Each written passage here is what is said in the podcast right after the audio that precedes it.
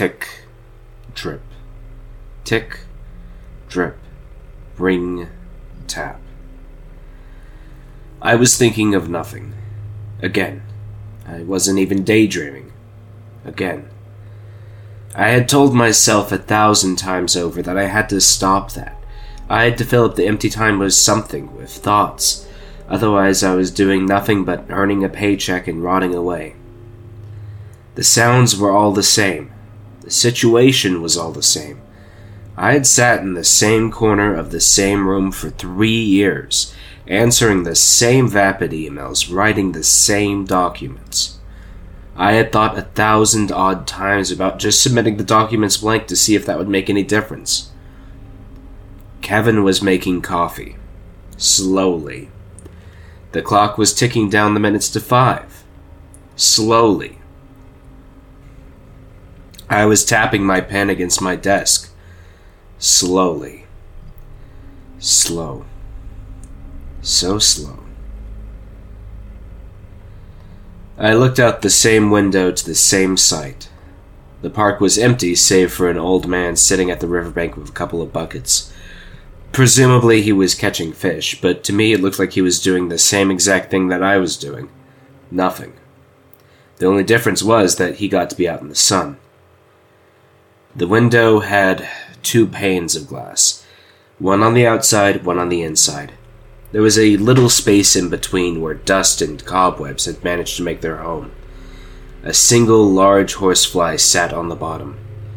It stared at me. To be frank, it had been staring at me for months at this point. Dead. But it was still moving, a little. Unless that was a bit of the breeze from the air conditioning sleeping in. But if that were true, then surely the fly wouldn't be doing that thing where they rub their hands. That that had to be a different horsefly. I'd seen it there since April, and now it was August. Flies have short lifespans, and the fly was bigger than the cracks on the pane on either side.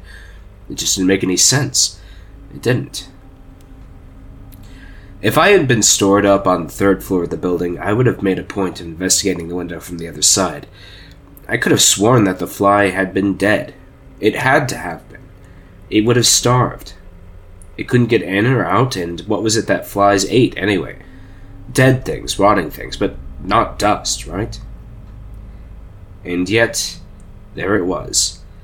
The fly that should be dead, staring at me, cleaning its hands in disgust at my displeasing appearance. I wasn't that ugly. No, what what I was watching was a dark miracle. Magic come to life. That's what it was. The window was sealed. There were tiny little cracks, but none by which a fly that size could escape. Flies weren't like octopuses. I, I, I was no expert in insects, but I knew that a fly's outside was hard and crunchy. An exoskeleton. You couldn't wedge an exoskeleton through shapes that were too small for it especially not when you had your paper thin wings to worry about, too. Yes, the fly was undead, an exhibition of necromancy. It had found its way into the window when it was no more than a nymph, and its body was small enough to fit through the little crevices.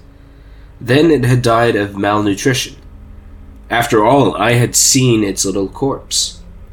Then a wizard came around and used the power of necromancy to resurrect the fly. Why would a wizard do such a thing? Why would one ever think of a fly that wasn't physically bugging them? Boredom, of course. A wizard would have to feel bored just as often as I did. Maybe more. More? What a ridiculous notion. A wizard had all sorts of powers at their fingertips. They could go anywhere they wanted, do almost anything. And that would be why they would be even more bored.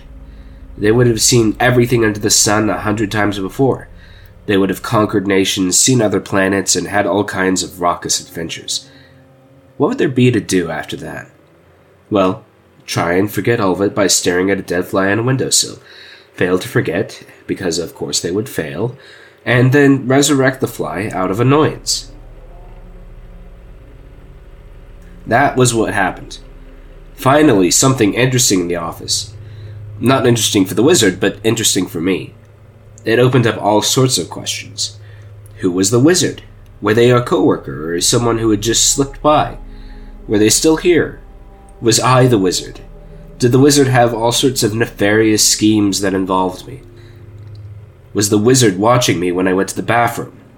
Was the wizard watching me now? And then there was the other question. How was it that I had gotten so bored that I was thinking about all this? Obviously, there wasn't a wizard. I was only looking at the window from one angle. At certain points, the wooden paneling that encased the glass bent at imperfect angles, a result either of poor craftsmanship or simple weathering. There was a gap that a fly could creep through somewhere. And if there wasn't, why, I didn't know how flies worked. They probably did eat certain types of dust, and if this one just stood there staring at me, its caloric intake wouldn't have to be that high. And every morning it would be able to sup off little droplets of dew that wedged their way in between the glass. If the fly had been able to get in there, mist certainly could too. I was just really, really bored. I had gotten everything I needed to do for the day done, and I didn't want to do anything else. Was there other stuff to do? Yes, of course. There were more reports that could be filed. But they weren't my reports, and if I started doing them, why, when it actually got busy in the fall months, I'd be crippled by all that work they expected me to do. So that was a no go. I was no fan of shooting myself in the foot. It was just more fun to imagine that the fly was undead, as preposterous as it was. And even more fun to imagine there were such things as wizards. There was still a little bit of childish wonder somewhere in my heart. It was vanishing faster by the day as I stared out at windows, computer screens, and walls. But it was still there, and I desperately wanted it to not go away.